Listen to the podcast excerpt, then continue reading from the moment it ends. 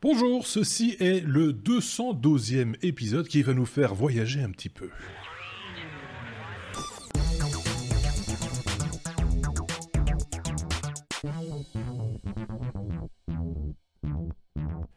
Épisode 212 qui va nous faire voyager. Pourquoi? Parce qu'on va retrouver notre euh, chroniqueur globetrotter euh, en la personne de, Sébastien, euh, qui, vous le savez maintenant depuis depuis quelques temps, parcourt le monde. Là, Sébastien, tu es où pour pour situer tout le, tout le monde, pour calmer tout le, tout le monde, en, gros?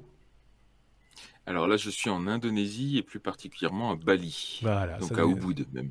Voilà, ça énerve un peu euh, Xavier, qui est notre second chroniqueur euh, aujourd'hui, qui lui est à Braine-l'Alleud, en Belgique.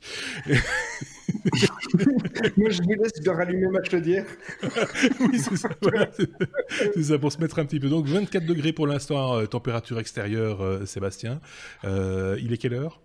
Au moment où nous À 2 heures du matin et 2 heures du matin, alors que à Bruxelles, il est 20 heures. Euh, voilà, ça vous situe un, tout petit peu euh, la manière dont on, fonctionne pour cet épisode 212. Euh, donc, il est toujours possible qu'il y ait quelques petites latences avec Bali. Ce sont des choses qui arrivent. Ça reste quand même toujours magique de pouvoir comme ça discuter technologie ensemble à de si longues distances, puisque c'est ce que nous faisons régulièrement dans les technos épisode 212, je vous le disais, dans lequel nous allons parcourir l'actualité technologique telle que ces deux zigomars l'ont suivi et l'ont interprété vous le savez, nous ne sommes pas exhaustifs, nous ne pouvons pas parler de tout, nous n'avons pas le temps de tout suivre non plus. Donc chacun d'entre eux parlera de ce dont il a envie. Voilà, c'est le principe. Ça nous fait aussi une petite complémentarité par rapport aux autres podcasts technologiques que vous pourriez éventuellement suivre. Euh, comme ça, vous avez un autre point de vue également sur certains, certains sujets. Je pense que j'ai bien fait le tour de cette question-là. J'ai pas de courrier d'auditeur cette semaine. En tout cas, rien à mettre en, évidence. Euh, je pense qu'on a répondu à tout le monde d'une manière ou d'une autre, que ce soit en commentaire sur YouTube, sous la vidéo ou euh, sur notre blog lestechno.be ou même via euh, les réseaux sociaux puisque certains d'entre vous maintenant nous interpellent également via Twitter par exemple. Donc euh, n'hésitez pas, hein, vous êtes évidemment les bienvenus et les propositions de sujets à venir sont les bienvenues également. Si vous le voulez bien, mes petits amis, nous allons commencer notre abécédaire maintenant. Avec la lettre A comme Amazon, c'est Xavier qui s'y colle pour parler d'Amazon qui licencie ses employés grâce ou à cause on ne sait pas très bien, d'un algorithme, euh, Xavier. Effectivement. Donc, euh, on, sait depuis longtemps que Amazon n'est pas toujours bien vu par rapport à, sa politique euh, euh RH. Hein. Donc, euh, ils ont, ils ont l'habitude de mettre un petit peu leurs employés sous pression. et on a appris que Amazon a licencié entre, 2000, entre août 2017 et septembre 2018 un, un, pourcentage d'employés pour un des, un des centres de de, tri et d'emballage des, produits Amazon.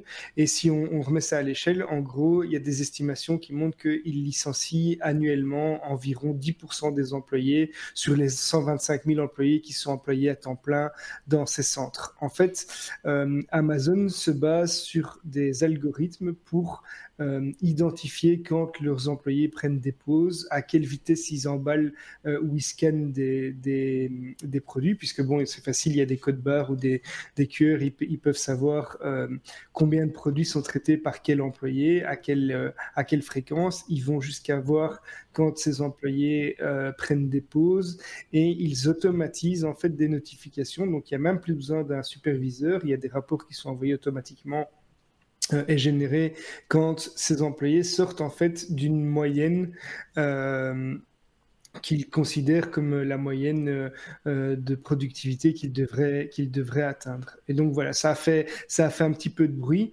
Alors évidemment, il y a des gens qui pourraient dire que bah, c'est mieux finalement que ces gens soient licenciés sur des critères objectifs euh, qui sont euh, la, rentabilité ou l'efficacité de ces personnes-là plutôt que pour d'autres d'autres raisons. Mais c'est quand même euh, une politique qui est très peu humaine entre guillemets.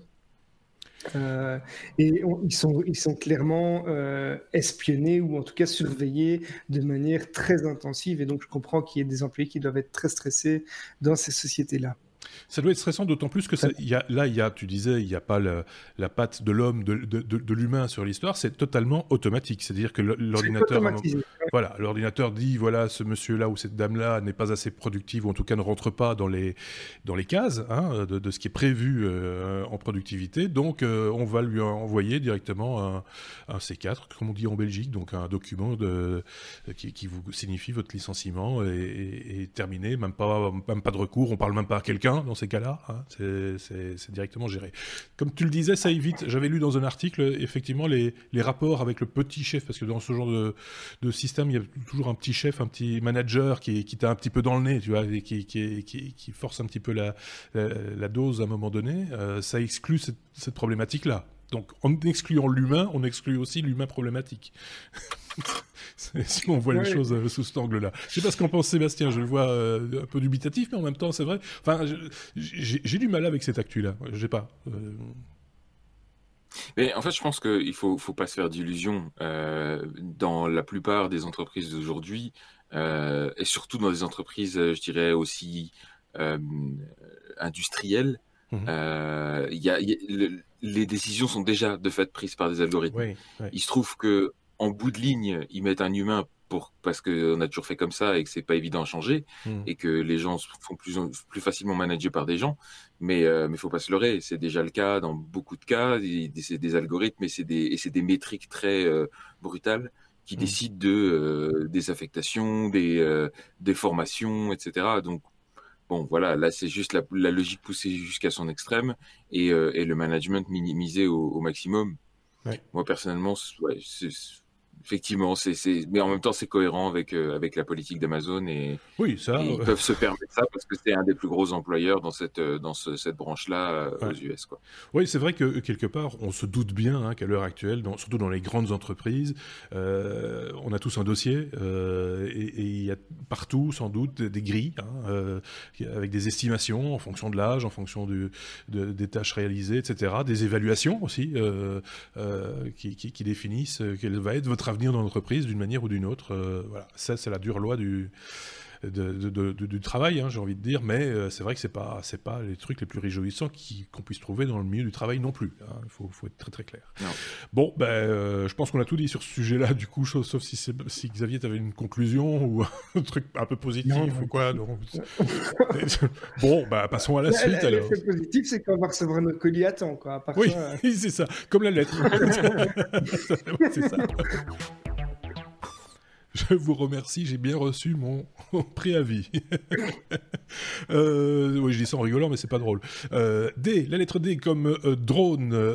Alors justement, là, on a passé un cap, une évolution. On avait évoqué ça dans un épisode il y a très longtemps sur l'usage à faire des, drones dans, dans l'avenir. Mais là, on est dans l'avenir, puisque quelque chose dans ce sens a déjà été réalisé, une livraison, et pas n'importe quelle livraison. Sébastien. Oui, donc euh, on rappelle qu'aux États-Unis, l'espace aérien est régi par la Federal Aviation Administration, FAA, et ici, euh, ce qui a, elle fait un petit peu euh, de bruit dans l'actualité, c'est que euh, cette FAA vient d'accorder à la société Wing Aviation, qui est une filiale du groupe Alphabet, donc on se rappelle, Alphabet c'est la maison mère de Google, mhm. rien de moins, et euh, cette fameuse filiale, donc cette start-up finalement, puisque c'est une petite boîte qui dépend d'une grosse, euh, a obtenu la certification de transporteur aérien en l'occurrence de transporteur de fret. Donc ça veut dire que ça devient la, la première société officiellement autorisée à faire des livraisons de marchandises par drone mhm. euh, dans la ville de Blacksburg en Virginie en l'occurrence. Donc évidemment, comme toujours dans ces cas-là, c'est une petite ville qui a été choisie pour faire un petit peu de, des tests. Euh, mais là, en l'occurrence, on dépasse le cadre des simples tests puisqu'on on va on va avoir une, une, vraie offre commerciale qui va être lancée dans cette ville. Et ce qui est intéressant, c'est de voir que ben voilà, c'est cette petite filiale euh, du groupe Alphabet qui a damé un peu le pion à, à, Amazon, à UPS et à tous ceux qui étaient déjà euh, dans la course pour essayer d'être de, les premiers à, faire, à offrir ce genre de service euh, de livraison. Et, euh, et voilà, c'est Alphabet, en l'occurrence cette, cette euh, sous-société d'Alphabet qui a, qui a remporté le, la timbale. Mmh. Euh, évidemment, le, le, gouvernement américain s'est citer qu'une qu'une société allez, passe tous les tests haut la main sur des, des, des, des normes qui sont assez strictes. Euh, maintenant, il va falloir voir euh, dans d'autres pays comment ça va se passer, sachant que la Chine a déjà un petit peu d'avance. Hein. Il y a déjà des, des opérateurs comme euh, JD.com ou euh, Rakuten, donc des gros morceaux, euh, qui ont obtenu déjà ces, ces autorisations officielles l'année dernière. donc il y a déjà des services qui se lancent. la même société Wing Aviation a aussi planifié de commencer une activité commerciale en Finlande. Euh, ils ont déjà lancé, je crois, quelque chose en Australie. Donc voilà, c'est des choses qui commencent à bouger. Euh, moi, personnellement, je suis toujours un petit peu sceptique. Euh, J'ai toujours tendance à croire que ces livraisons par drone, ça va être un petit peu euh, le, le, zeppelin de notre siècle, c'est-à-dire euh, c'est une, fausse bonne idée. Euh, à, à, terme, ça va un petit peu s'essouffler et disparaître parce que je continue à croire que le jour où il y en aura trop dans le ciel, il y a forcément des gens qui vont avoir intérêt à essayer de les si ce n'est de les abattre en plein vol, au moins de les détourner euh, pour les récupérer. Ouais. Donc euh, je vois juste pas comment ça peut marcher à l'échelle, mais bon.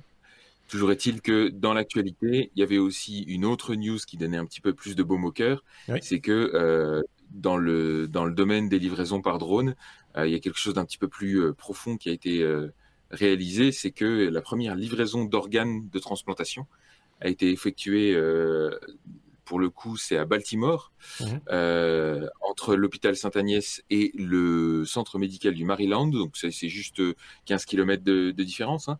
Euh, c'est un vol de 10 minutes, mais en l'occurrence, c'est un rein qui a été, un rein sain qui a été euh, livré euh, par drone euh, et qui a permis de faire une transplantation. Alors le projet a été euh, l'idée par le chirurgien qui a fait la transplantation, c'est intéressant quand même.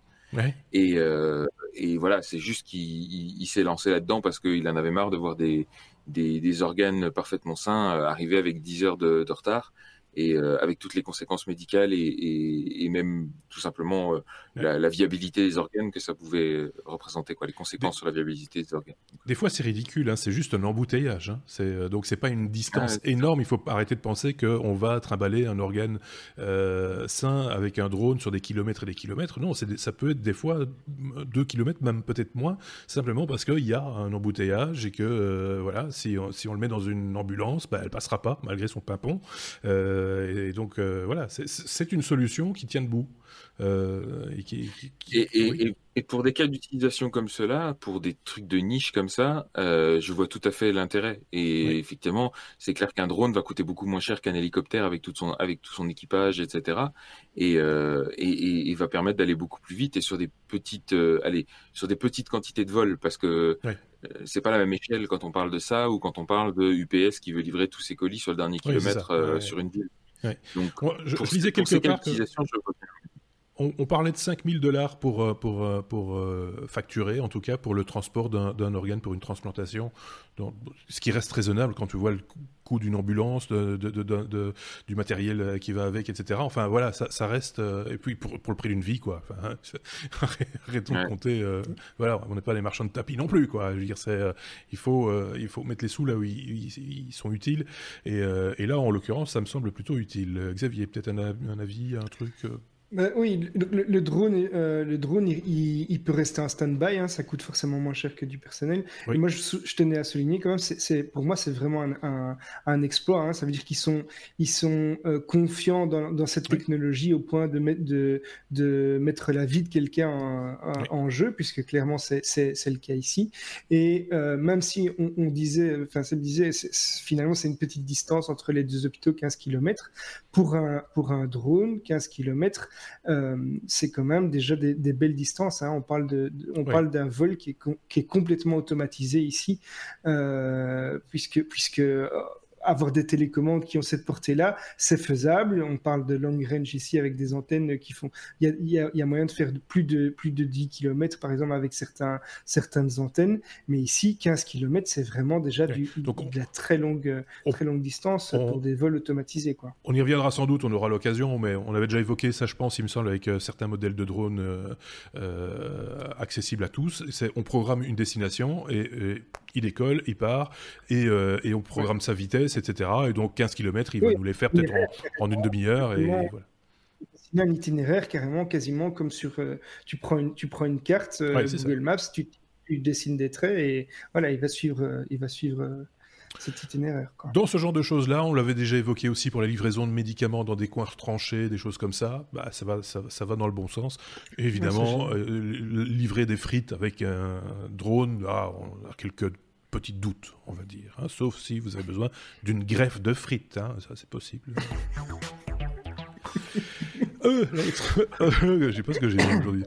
E comme, euh, alors il m'a mis ETH parce que c'est des éthers. Euh, on va parler. Euh, ah oui, c'est ça. On va, on va parler crypto-monnaie et on va parler aussi d'Elon Musk qui a, qui a envoyé un, un tweet qui a un peu marqué les esprits, on va dire, Xavier.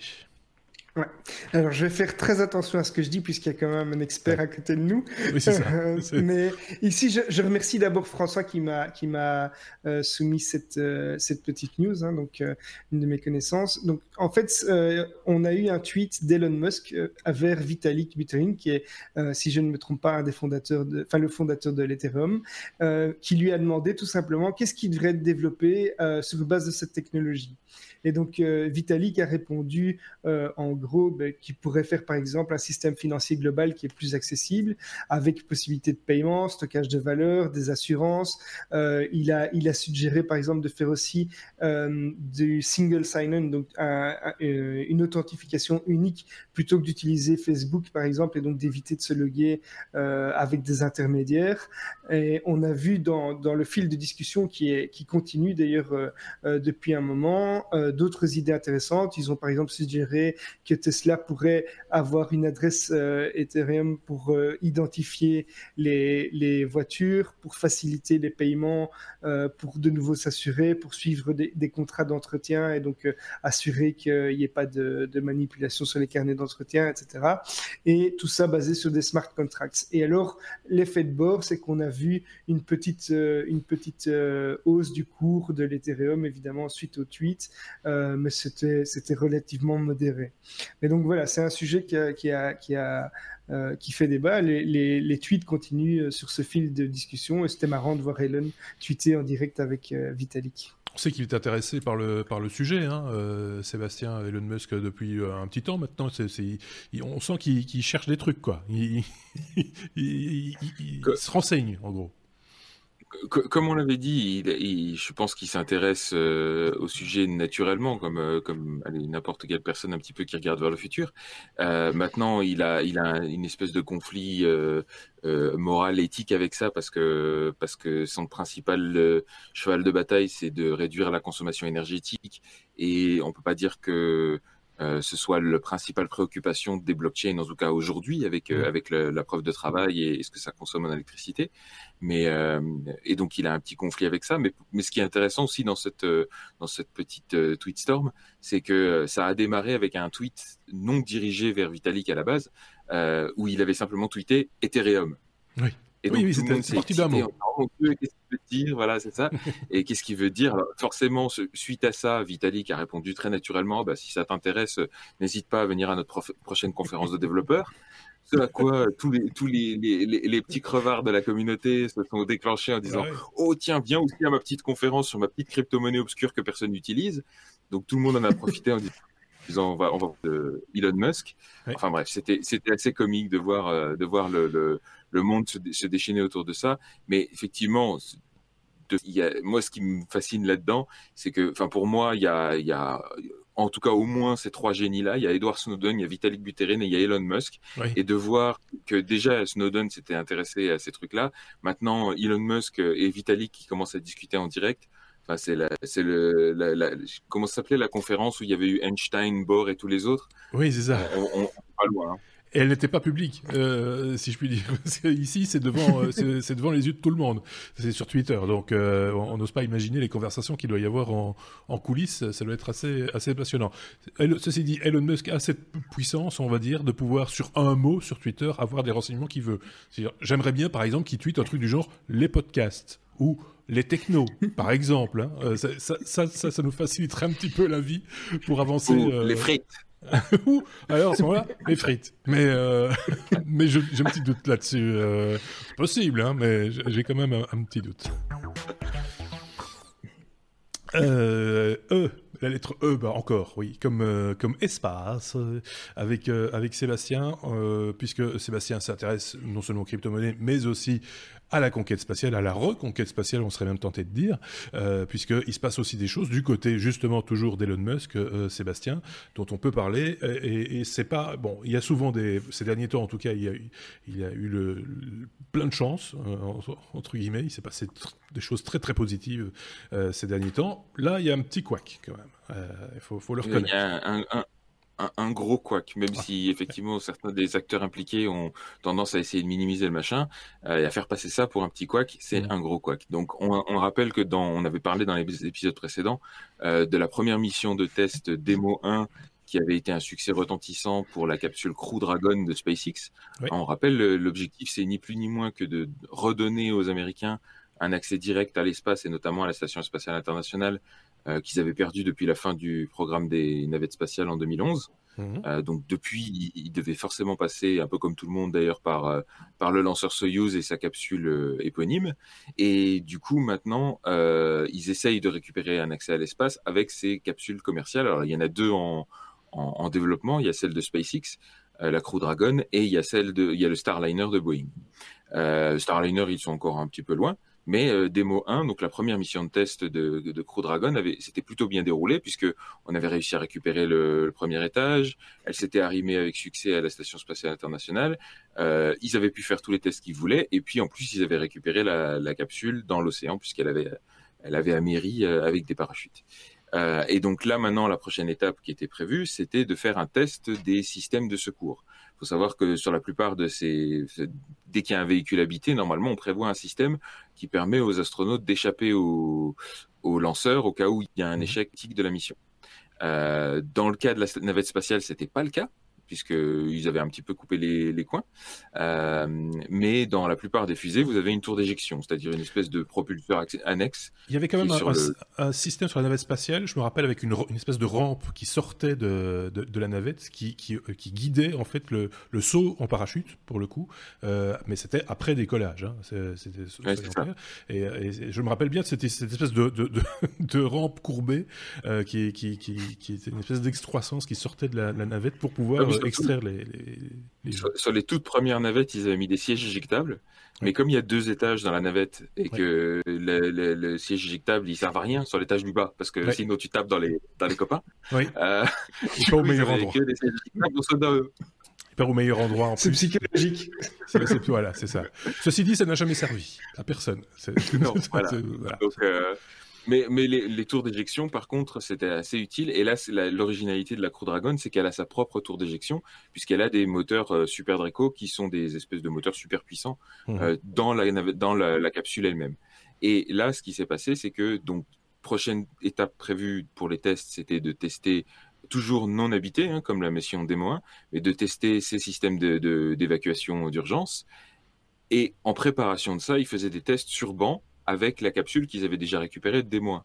Mhm. Et là, en faisant les tests sur banc, pour une raison encore indéterminée, la capsule a tout simplement explosé, mais en mille petits morceaux. Euh, on a eu confirmation maintenant qu'elle est complètement perdue. C'est quand même un investissement euh, colossal puisque c'était celle-là qui devait revoler pour les tests. Euh, ils en ont pas 36 encore. Hein. c'est le premier modèle et et, oui, ça, ça, lague un tout, tout petit peu, ça, un tout petit peu, mais c'est pas grave. On a compris que c'était le premier modèle et qu'il y en a une seconde en, construction ou pas. Euh... Voilà, donc il y en a d'autres en construction, visiblement, mais, mais ça va prendre du temps. Et en l'occurrence, ça va servir maintenant le, le vol, ne serait-ce que pour l'enquête, qui va mhm. devoir déterminer les causes. Les causes de l'explosion, on, on imagine. Euh, je termine tes phrases, t'inquiète. Donc les causes de l'explosion. Euh, on va attendre que tu reprennes un petit peu de bande passante. Hein, et, c'est comme ça, c'est Bali. Euh, moi, je sais que j'avais vu des tweets circuler de gens qui essayent d'observer de très très loin hein, les quand il y a des et qui étaient un petit peu inquiets parce qu'effectivement, en général, on a des fumées blanches, bleues, grises à la rigueur, mais brunes rarement. Et là, c'était vraiment brun, brun, vraiment pas beau. Euh, non, mais ça, ça, ça, ça s'est expliqué complètement. C'est-à-dire que les, les moteurs super Red Reco fonctionne avec un avec un oxydant qui est un petit peu original. C'est de la, enfin, je sais plus le, le, terme exact, le nom chimique du machin, mais ce machin-là brûle marron. Donc ça, c'est tout à fait ah. normal. C'est-à-dire qu'à partir du moment où il a explosé, bah, les, les, les réservoirs euh, ont brûlé et donc ça a fait cette, cette fumée marron. Par contre, on ne sait pas d'où vient l'explosion, on n'est pas sûr est-ce que ça vient du banc d'essai, auquel cas ça va, c'est pas trop grave, euh, ou est-ce que ça vient de la capsule? Et si ça vient de la capsule, est-ce que c'est dû à la, au fait qu'ils l'ont récupéré dans l'eau salée et qu'elle a pas trop aimé? Mais bon, alors là, pour le coup, c'est un peu, c'est un peu bancal pour le côté du machin. Euh, et sinon, si c'est un problème de design euh, fondamental, eh ben, il va falloir retourner sur la planche à dessin et ça va prendre des années. Donc, c'est inquiétant pour l'instant. On ne on, sait pas exactement ce qui se passe. La NASA a minimisé le truc en disant oui, c'est une anomalie. Tu parles d'une anomalie, oui, machin pété.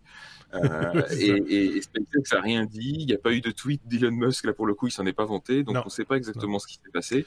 Euh, et, euh, et, on attend les conclusions maintenant pour savoir. Donc le calendrier, euh, en l'occurrence Crew Dragon de, de, SpaceX, il est suspendu pour l'instant, on imagine Non, il n'y a, pas, a pas eu de modification du calendrier officiel, mais on se doute que la, la date qui était prévue pour le, la prochaine mission habitée, qui était je crois pour l'été 2019, elle est pas, elle est plus tenable, donc très vraisemblablement, ça va être décalé fin d'année voire début 2020.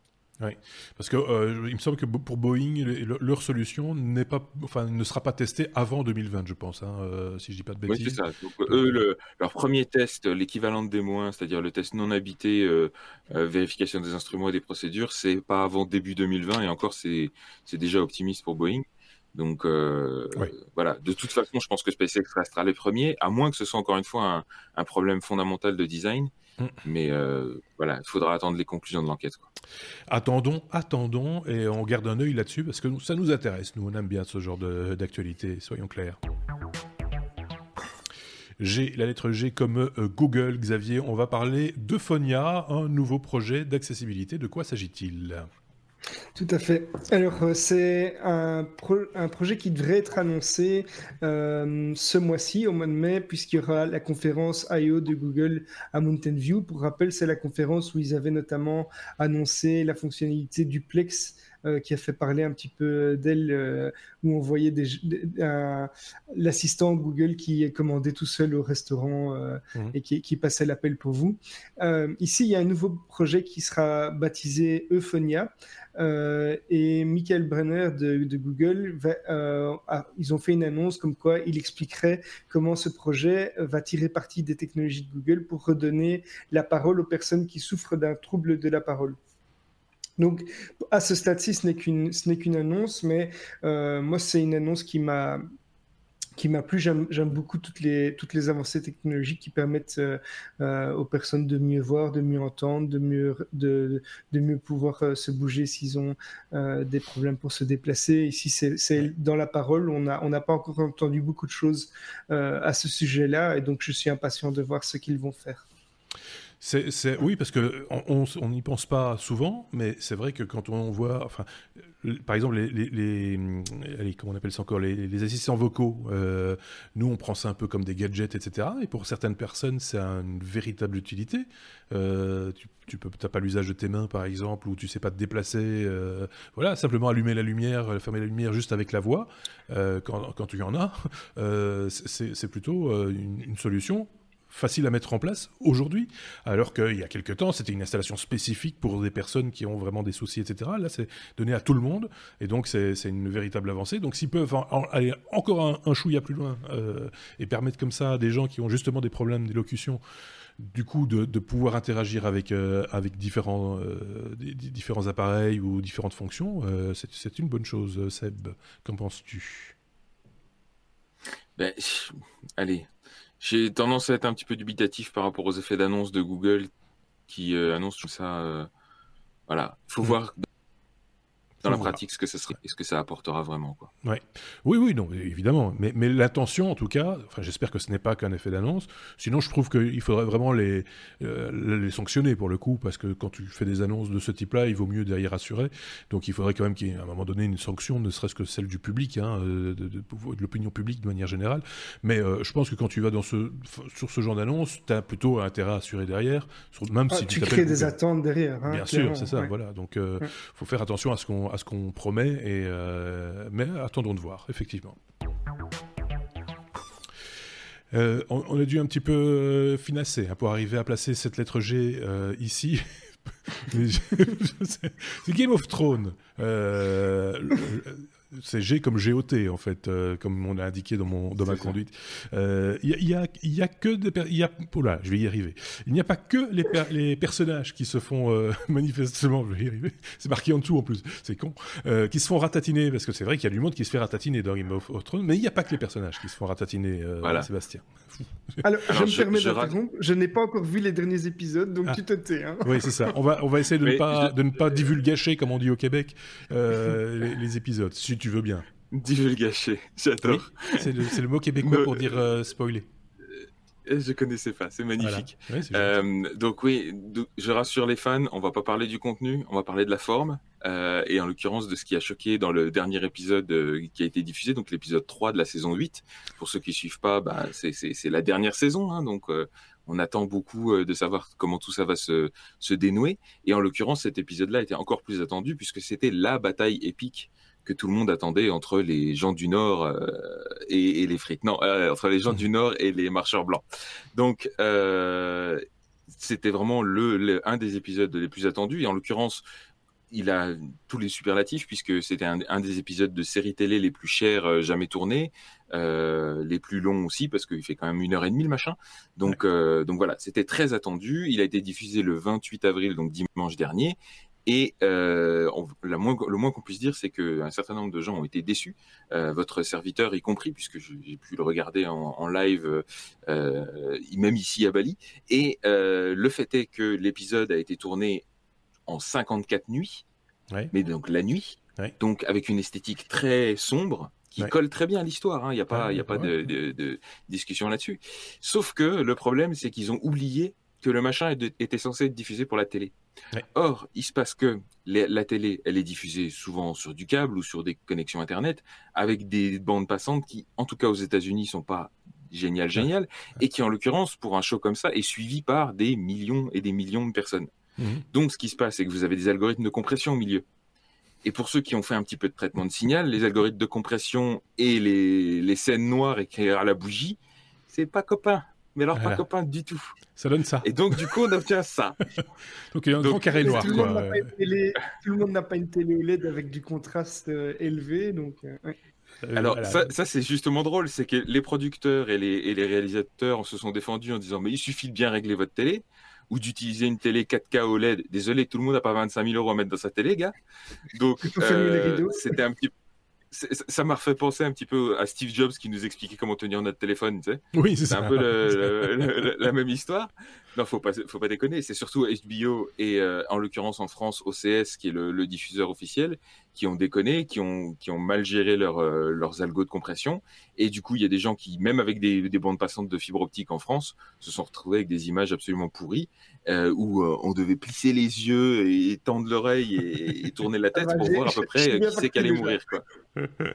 Oui, je pense que Xavier n'aura aucune difficulté à plisser les yeux et, et même à tourner la tête aussi. bon, ouais, il a tout ce qu'il faut. donc, euh, donc, voilà. Et donc, et donc forcément derrière ça s'est déchaîné, déchaîné, sur les mimes, euh, sur euh, sur Twitter et tout. Les gens ont dit justement partager des, des écrans tout noirs comme on l'a fait ici en disant euh, bah voilà ça c'était la scène culte de l'épisode. Bah oui effectivement. Euh, c'était difficile de voir qui est mort du coup. Alors du coup est-ce que tu as essayé de pousser le contraste ou la luminosité de ton téléviseur juste pour euh, pour tester pour voir? Parce que les téléviseurs enfin il y a quand même une question de bande passante interne à la télévision aussi. Et elle reçoit peut-être le signal mais vu son réglage de base global machin etc. Elle a peut-être tendance aussi à assombrir euh, l'image, surtout quand elle est déjà sombre à l'origine. Donc, je sais pas si tu as essayé de. Alors. Il est, nous, nous, on a regardé ça sur un projecteur, donc c'était pas tellement le. Voilà, le on savait qu'on aurait des contrastes pourris, hein, de base.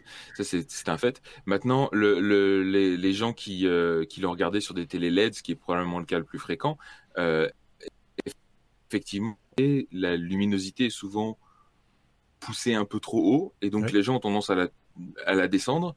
Et, euh, et, là, il fallait plutôt la remonter, même si du coup les noirs étaient un peu gris, mais oui. euh, au moins on voyait qu'ils qu mouraient, quoi. Oui, c'est ça. Donc, c'est, allez, le, le, coup des réglages, certains ont essayé. Le fait est que ce qui était le plus drôle dans l'histoire, c'est qu'au final, ceux qui avaient trouvé un BitTorrent à base de d'une diffusion pas trop pourrie avec une bonne bande passante, sans trop de compression, avaient une meilleure qualité d'image que les, ceux qui avaient payé pour HBO ou pour OCS pour avoir euh, normalement la diffusion de, la meilleure qualité. Donc tout ça va pas régler les problèmes de piratage. Clairement. Non, soyons clairs, ça c'est sûr. Ceci dit, j'ai appris qu'il y avait un mort dans Game of Thrones dans le dernier épisode. Il y a, un mort dans Game of Thrones. Ça, ça me fait rire parce que je ne regarde pas. Je, personnellement, je fais partie de ces gens, des espèces de martiens qui n'ont regardé aucun épisode de Game of Thrones. Euh, soyons, soyons clairs. Je ne m'en vante pas. Hein, j'en fais pas. J'en fais pas. voilà, c'est pas un snobisme de ma part. C'est juste que je pas mon genre de, de, de, de série. Par contre, ce qui m'avait bien fait rire, c'est quelqu'un qui avait sorti le bouquin original, enfin un des bouquins, et qui avait mis des post-it chaque fois que quelqu'un était mort. Et le bouquin avait pris trois fois son épaisseur à cause des post-it. C'était juste magnifique. Donc euh, voilà, c'est pour vous dire un petit peu comment ça se passe. Euh. Bon, ceci étant dit, sur euh, la compression vidéo, sur tous ces machins-là, c'est d'une telle complexité aujourd'hui, on sait jamais très bien par quel tuyau ça va passer, etc. Avant, c'était, il y avait des, enfin il y a toujours hein, des normes relativement strictes, etc. Mais à un, moment donné, ça passe par des tuyaux qui sont tout petits et il y, a des compressions, des recompressions, des, enfin voilà.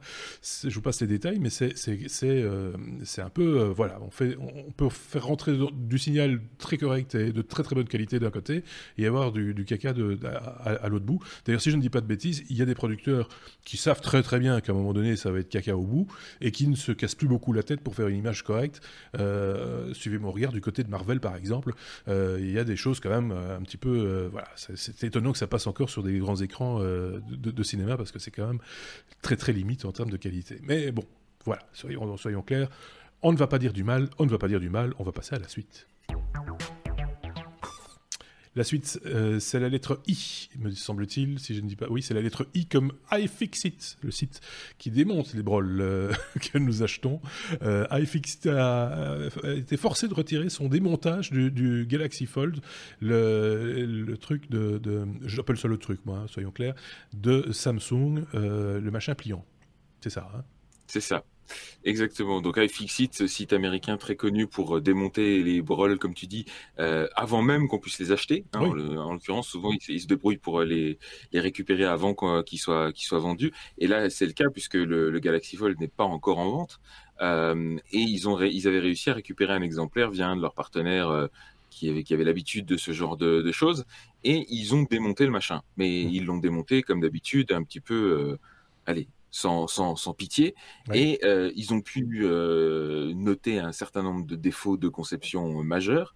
Euh, et notamment dans le fait que puisque tout bouge un petit peu dans ce machin, il y a des trous de partout. Et il y a des trous où il suffit qu'un machin se glisse pour aller mettre de la crasse à l'intérieur du device, voire pour permettre carrément de peler l'écran c'est quand même un peu gênant pour un machin qui coûte, euh, comme tu dis, un machin, parce que c'est pas un smartphone, euh, un machin qui coûte quand même la bagatelle de 2500 dollars, ça fait un peu chier. Donc, euh, du coup, le. Surtout Quand, la pelure, quand la pelure d'écran est importante pour le fonctionnement de ce dit écran. C'est pas juste une, pellicule qu'on retire, qu'on adore retirer quand on a un nouvel appareil, on adore retirer ce truc très lentement. Hein. Ah, c'est beau, c'est brillant, c'est neuf, c'est machin, etc. Puis après, on s'en fout. Non, là, il fallait pas le retirer. Ah, con. Non, ça, marche beaucoup moins bien. C'est sûr. Et donc, ils avaient, publié, ils avaient publié cet article qui a fait beaucoup de bruit, forcément. Tout le, toutes les publications de texte s'en sont emparées. Et sauf que quelques jours plus tard, ils ont dû dépublier cet article et euh, ils ont publié un autre article à la place pour expliquer pourquoi ils l'avaient fait. Et en l'occurrence, ce qui s'est passé, c'est que visiblement, Samsung a contacté euh, l'intermédiaire par lequel euh, iFixit s'était procuré le, le matériel euh, pour visiblement leur mettre un gros coup de pression.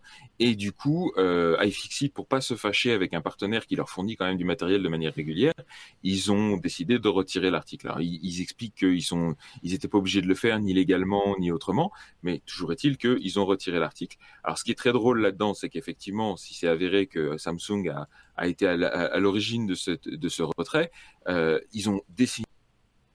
Des décidé. On va revenir un tout petit peu en arrière parce que je ne peux pas, je, ne suis pas devin. Euh, donc, qu'ont-ils décidé, décidé de retirer l'article en fait C'est ça.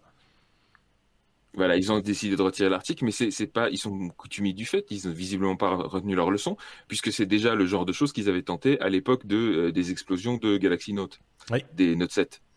Et, euh, et comme à l'époque, euh, c'est un bon effet Streisand qui vont se manger dans la figure, puisque euh, en l'occurrence, le web n'oublie rien. Hein, il y a l'article de iFixit est toujours disponible sur le Web Archive, et que entre temps, toutes les publications s'en sont emparées, donc on le retrouve sur Frandroid. C'est l'article qu'on vous a mis en lien, mais sur plein d'autres publications comme ça. Donc ça sert absolument à rien, et au contraire, les gens vont s'y intéresser d'autant plus et euh, chercher encore plus euh, à, à, savoir ce qui s'est passé. Et en l'occurrence, euh, essayer de comprendre pourquoi Samsung se permet d'annoncer ce genre de device sans l'avoir testé plus que ça et sans avoir noté déjà tous les, les petits trucs. un petit site, voilà, comme ça, note en, en 10 minutes de démontage. Quoi. Xavier D'autant plus, comme tu dis, que euh, suite au, Galaxy Note 7, là, ils, ils avaient dit euh, qu'ils allaient vraiment augmenter leur, euh, la qualité de leurs tests, etc. Donc là, ils se sont bien plantés. oui, sur les batteries. Après avoir annoncé ça. ouais. maintenant, on fait les écrans. Maintenant, ah, on, est sûr, le Galaxy Fold, il n'explose pas. Par contre, il est pourri. oui, c'est ça. les écrans sont pourris, mais c'est. Or, c'est quand même sur l'écran et la, fiabilité de l'écran et, sa solidité que le truc est basé. Hein. Euh, et c'est de nouveau sur un flagship, quoi. Hein. oui, enfin, ouais, enfin, ça c'est plus qu'un flagship, c'est tout le mas, ça. C'est ah oui, inaccessible. c'est totalement inaccessible et totalement, enfin de mon point de vue, bah, d'une utilité. Enfin, moi, j'y trouve pas l'utilité. J'ai lu des articles, des gens qui essayent de défendre le concept et qui n'ont aucun argument. Euh, et par contre, il y a des gens qui, cassent un peu, il faut le reconnaître, le concept, pas que celui de, Samsung, hein. l'idée même de l'écran pliant quand il s'agit de smartphones, et qui, et qui ont des arguments qui tiennent debout. Donc voilà, c'est euh, pas le truc dont on a besoin. Mais par contre, ça a donné une nouvelle petite course euh, à, à l'innovation pour tout ces marques, alors qu'il n'y avait plus d'innovation. On le disait même nous-mêmes, on l'a dit, on répété, si on ne fait plus de tests de smartphone et si on ne vous présente plus de nouveautés, c'est parce qu'il n'y a rien à en dire de plus que euh, ce que notre voisin a dit et de ce que le fabricant a rajouté derrière. Donc, euh, nous, on ne se casse plus la tête avec ces machins-là. Alors, du coup, bah, forcément, il faut trouver un petit truc. Euh, caramba, encore raté. je suis désolé pour eux, mais nous n'en parlerons pas plus, hein, puisque c'est comme ça. C'est cassé. ce truc est cassé.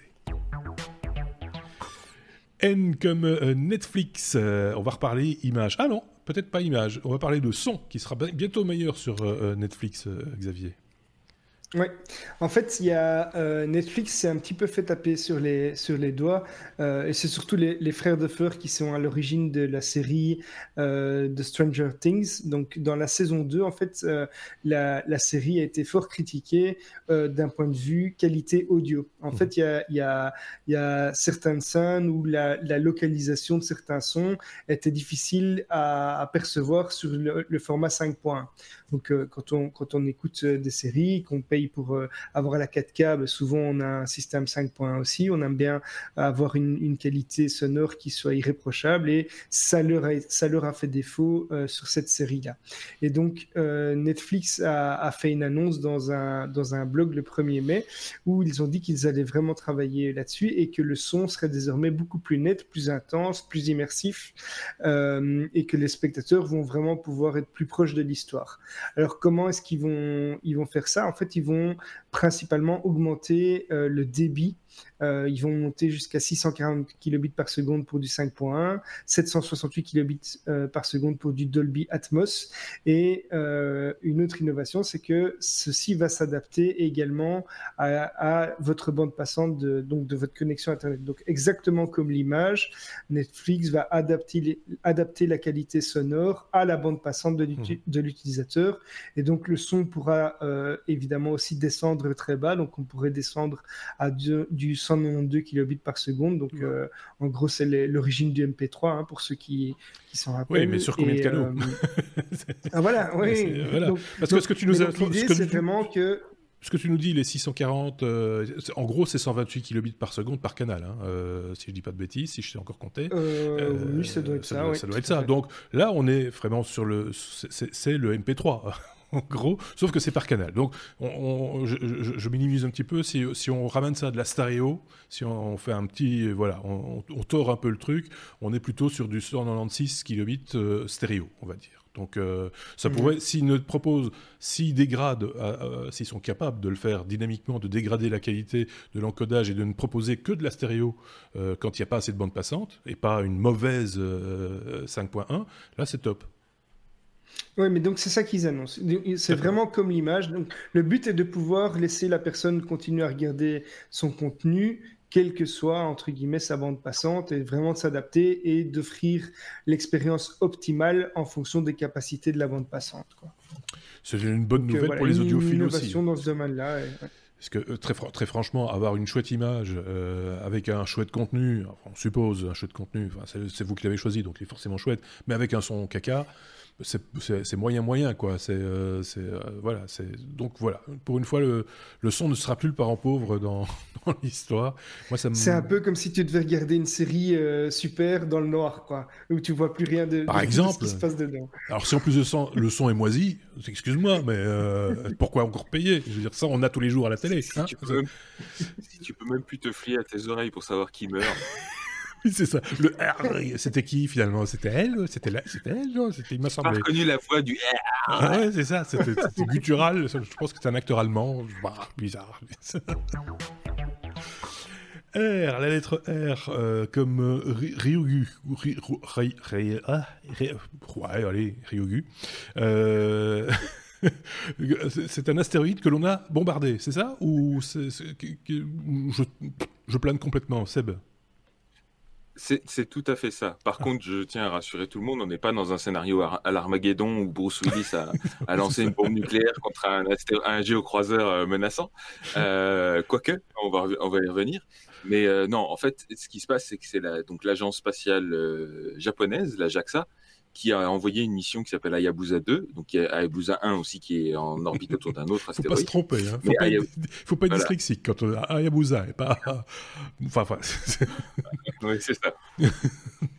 Donc Hayabusa 2, elle est en orbite autour de Ryugu, qui est un astéroïde en l'occurrence euh, qui, orbite autour du Soleil et qui est suffisamment proche de chez nous pour qu'on aille faire un tour. Et ce qui s'est passé, c'est qu'ils aimeraient bien ramener des... Enfin, le, truc de la JAXA, c'est d'essayer de ramener des échantillons sur la Terre pour pouvoir les analyser. Et donc là, euh, pour essayer de ramener... Donc ils avaient déjà, on en avait parlé, je pense, dans un épisode précédent, euh, en février, ils avaient déjà réussi à se poser brièvement pour aller choper un petit peu d'échantillons qu'ils envisagent évidemment de retourner vers la Terre. Et là, ce qu'ils ont fait ce coup-ci, c'est que euh, ils avaient besoin de récupérer des, échantillons sous la surface, mhm. donc qu'ils soient pas exposés à tous les, rayonnements cosmiques, euh, etc. Et donc là, ce qu'ils ont réussi à faire, c'est carrément, ils se sont mis en, enfin, en stationnaire au-dessus, ils ont envoyé un impacteur, c'est-à-dire une bombe, clairement. Euh, ils se sont barrés en quatrième vitesse pour se mettre de l'autre côté pour pas se manger les débris de l'explosion. Et ils ont réussi à creuser un cratère dans le dans l'astéroïde. Mhm. Puis ils ont laissé passer deux semaines parce que le temps que les débris retombent et tout, c'est pas l'astéroïde, il a pas non, il fait un kilomètre de, diamètre, donc il a pas une, mhm. gravité euh, phénoménale. Et puis ils se sont remis au-dessus, au-dessus, puis ils ont cherché le cratère parce que là il n'y a pas de GPS, hein, donc c'est pas évident de, de, Où qu'il est le hein trou? Et puis ils ont, et qu'il est le trou. Et en l'occurrence, ils ont trouvé notre trou. Ils ont réussi à trouver le trou et ils ont, ils ont montré euh, des images, ils ont pris des photos euh, assez magnifiques avant-après pour montrer euh, comment ils ont réussi à modifier le, la surface. Et du coup, maintenant, ils savent où est le cratère et donc ils vont. La prochaine étape, ça va être de descendre. Mhm. et d'aller essayer de récupérer des débris dans le cratère, donc des débris non exposés, pour de nouveau les rajouter dans, le, dans la soute du machin et espérer les récupérer d'ici 2020. Et parce que ce sont des Japonais, et parce que ce sont des Japonais, des gens très propres et très très très très voilà, ils, ils vont reboucher le trou. c'est pas nous. non mais c'était, je, dis ça, je dis ça, je, rigole, mais soyons clairs, on, est en train de parler quand même de, de, toute une série de manœuvres complètement incroyables, à, je sais pas combien de kilomètres de distance de la Terre, autour d'un objet qu'on connaît pas. Euh, je trouve ça juste fabuleux. Soyons, soyons clairs. Et là, pour le coup, euh, c'est pas comme euh, on a, on a fait des fois des missions quand on va sur Mars, c'est souvent tout automatisé de bout en bout parce que il y a, y a, juste tellement de distance qu'on peut qu'on peut pas donner d'ordre. Ici, ils ont quand même dû réagir en fonction de ce qu'ils trouvaient sur place. Sur place, donc. Et y a, voilà, il y, y a, tout un tas de trucs qu'ils pouvaient pas voir à distance et et anticipé. Euh, en fait, il ne pouvait pas voir parce que le contraste n'était pas suffisant. oui, ça doit être ça aussi. Alors que là, pour le coup, euh, Sébastien, il, est, bien, il est bien bloqué, il est bien frisé. Euh, j'espère qu'on va le... Ah, ouh là, ouh, ça, ça, revient, mais ça, ça a du mal. ça, ça, a beaucoup de mal. Je pense qu'on a fait le tour de la question et de, et, de l'astéroïde en même temps, Sébastien. Je, voulais, oui je, voulais, juste préciser encore un truc, c'est que je disais que c'était pas un scénario à Armageddon. je veux quand même préciser, petite recherche que j'ai fait, Ryugu, il tourne autour du Soleil et euh, il tourne sur une orbite qui croise l'orbite de la Terre. Ça ne veut pas dire qu'il va, nous, va nous arriver sur la tronche, mais qui croise l'orbite de la Terre à 100 000 km près. Oui. Donc il va passer là où on est passé, mais à 100 000 km. la Lune. Oui, voilà, c'est ça. voilà allez, mauvais timing, ça pourrait quand même être dangereux. Donc, oui, c'est ça. Il ne faut pas le casser. Parce qu'après, on ne sait pas où vont les pièces euh, et, ça devient beaucoup plus difficile à gérer du coup. C'est, euh, tu vois, c'est, comme les Rubik's Cube. Il ne faut pas les, faut pas les démonter. ou, un meuble Ikea. Elle va où cette unique de vis Tu remontes le meuble, tu te dis ah bah tiens tout va bien, tu retrouves une vis par terre et tu la prends sur la sur la tronche. Non non, et ça il faut pas faire. Même même à, même à des kilomètres de distance, c'est bien la preuve qu'il faut être poli, respectueux des affaires des autres et, ne surtout pas faire ce genre de choses. Et de leurs astéroïdes. Et de leurs astéroïdes. Oh, je, pas, suis désolé, euh, on fait un constat. Euh, S, la lettre S comme start-up pour conclure cet épisode 212. On va parler d'une start-up qui nous plaisait bien. Euh, et à mon avis, notre camarade Marc, qui en avait parlé dans, cette, dans un épisode ou même dans un hors-série, me semble-t-il, va être tout triste puisque Anki arrête ses activités. Xavier. Oui, Aujourd'hui, j'ai décidé de faire dans les news sympathiques. Hein. Oui, c'est ça. Tu ne fais que des enterrements, des trucs euh, euh c'est bien. voilà. Donc, euh, voilà. Donc, euh, Enki, c'est la, c'est la startup qui avait fait effectivement ce petit robot Cosmo. On vous renvoie vers un hors-série de marque. C'était un, un, petit robot tout mignon qui ressemblait à, un personnage de dessin animé avec le, le, petit écran qui fait toutes les expressions du visage, qui était programmable et qui après euh, petit à petit au fur et à mesure qu'on l'utilisait. Pour rappel, euh, Anki, ils ont réalisé 100 millions de dollars de revenus, ils ont levé 200 millions de dollars de capital auprès d'investisseurs en moins d'un an. Euh, avec euh, le dernier Kickstarter, ils ont fait presque 2 millions de dollars sur les 500 000 d'objectifs pour le, le dernier robot Vector qu'ils avaient euh, annoncé. Mhm. Par chance, mais tous, les, tous les clients euh, qui avaient financé cette campagne ont déjà reçu le robot en échange de leur contribution, mais euh, il n'est pas précisé encore s'ils si ils vont continuer à le mettre à jour. ce qui pourrait poser des problèmes évidemment de sécurité en dehors du fait qu'il il, n'évoluera plus. alors le CEO a expliqué qu'il y a plusieurs entreprises qui s'étaient montrées intéressées pour un rachat de la société. Euh, c'est le cas par exemple de Microsoft, d'Amazon, de Comcast, euh, mais qui a aucune des offres qui ont été euh, analysées qui permettaient d'envisager une croissance sur le long terme. Et donc, ils ont annoncé aux 200 employés qu'ils allaient fermer la société et que voilà, c'était fini. Donc, comme, dit, comme le dit Stuff, hein, un autre chroniqueur dans, dans, notre équipe, il espère que le projet va passer en open source, mais rien n'est moins sûr pour le moment.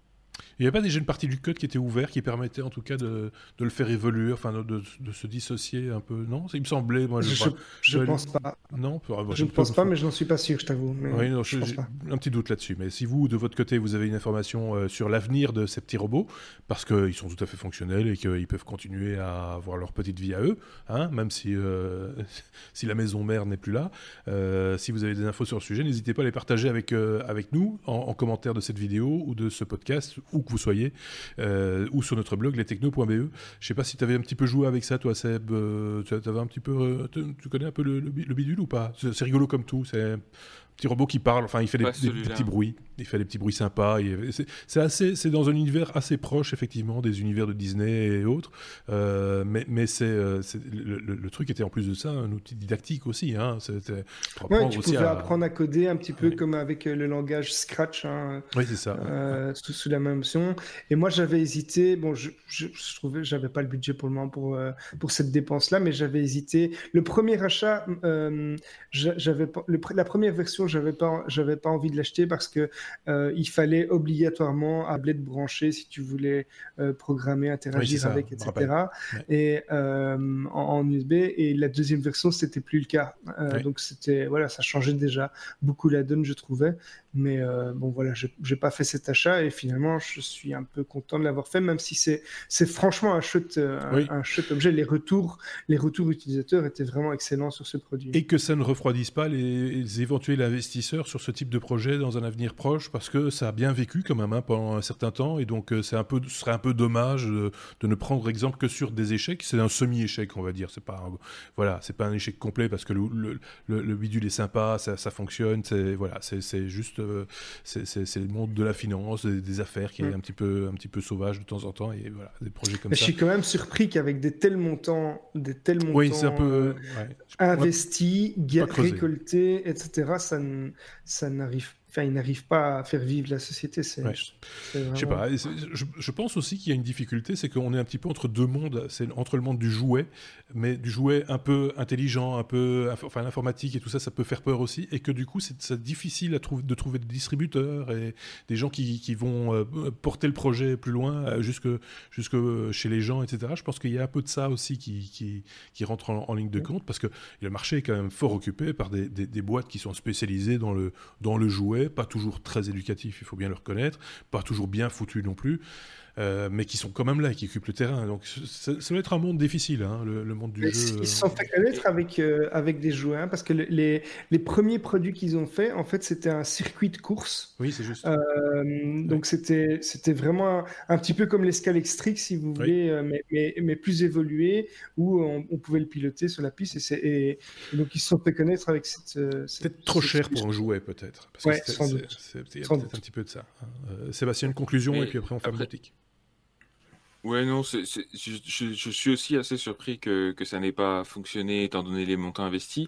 Et ça me fait penser que dans les. Allez, on ne sait pas tout de ce qui s'est passé derrière et de, des difficultés de gestion qu'il y a pu y avoir, etc. Mmh. Parce qu'il y a, y a d'autres boîtes, je pense à Sphero par exemple, mmh. qui fait aussi des produits similaires avec des, des, petits robots beaucoup moins élaborés et qui pour autant euh, fonctionnent très bien et continuent à se vendre et faire des nouveaux produits, etc. Beaucoup moins cher.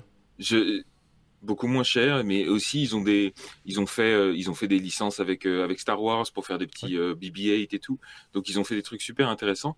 Et pour preuve que ça peut marcher, donc je pense aussi qu'il y a des, allez, on n'a pas toute l'histoire, on ne sait pas exactement ce qui s'est passé au niveau de la gestion du machin, et voilà. On peut juste dire que c'est dommage. C'est triste. Et que c'est triste et que voilà. Bon, voilà. Ce qui conclut cet épisode 212 des technos que vous avez eu sympathiquement suivi jusqu'au bout, parce que on est arrivé au bout. Donc du coup, je peux vous dire que bah, puisque vous avez aimé, abonnez-vous. Si ce n'est pas le cas, euh, cliquez sur la petite cloche pour avoir les notifications si c'est sur YouTube. Sur le pouce vers le haut si vous êtes sur YouTube, c'est toujours sympa aussi. Même si de temps en temps on nous en met vers le bas en le justifiant poliment. Ça ne nous dérange pas plus que ça, c'est toujours qu'un infime pourcentage. Euh, c'est comme ça, quand on s'explique, euh, tout, va tout de suite beaucoup mieux. Hein et donc euh, des étoiles sur les plateformes de podcast et, autres commentaires sur notre blog lestechno.be. Ça nous aide à nous faire connaître et à partager euh, plein de choses avec tout le monde, avec plein de monde qui ont les mêmes passions et ça c'est chouette, c'est ce qu'on aime bien. Merci à Bali, euh, Sébastien, merci près de Bruxelles, Xavier. On se retrouvera évidemment très bientôt pour un, un nouvel épisode des Techno. Merci à vous de nous avoir suivis. À très bientôt. Au revoir.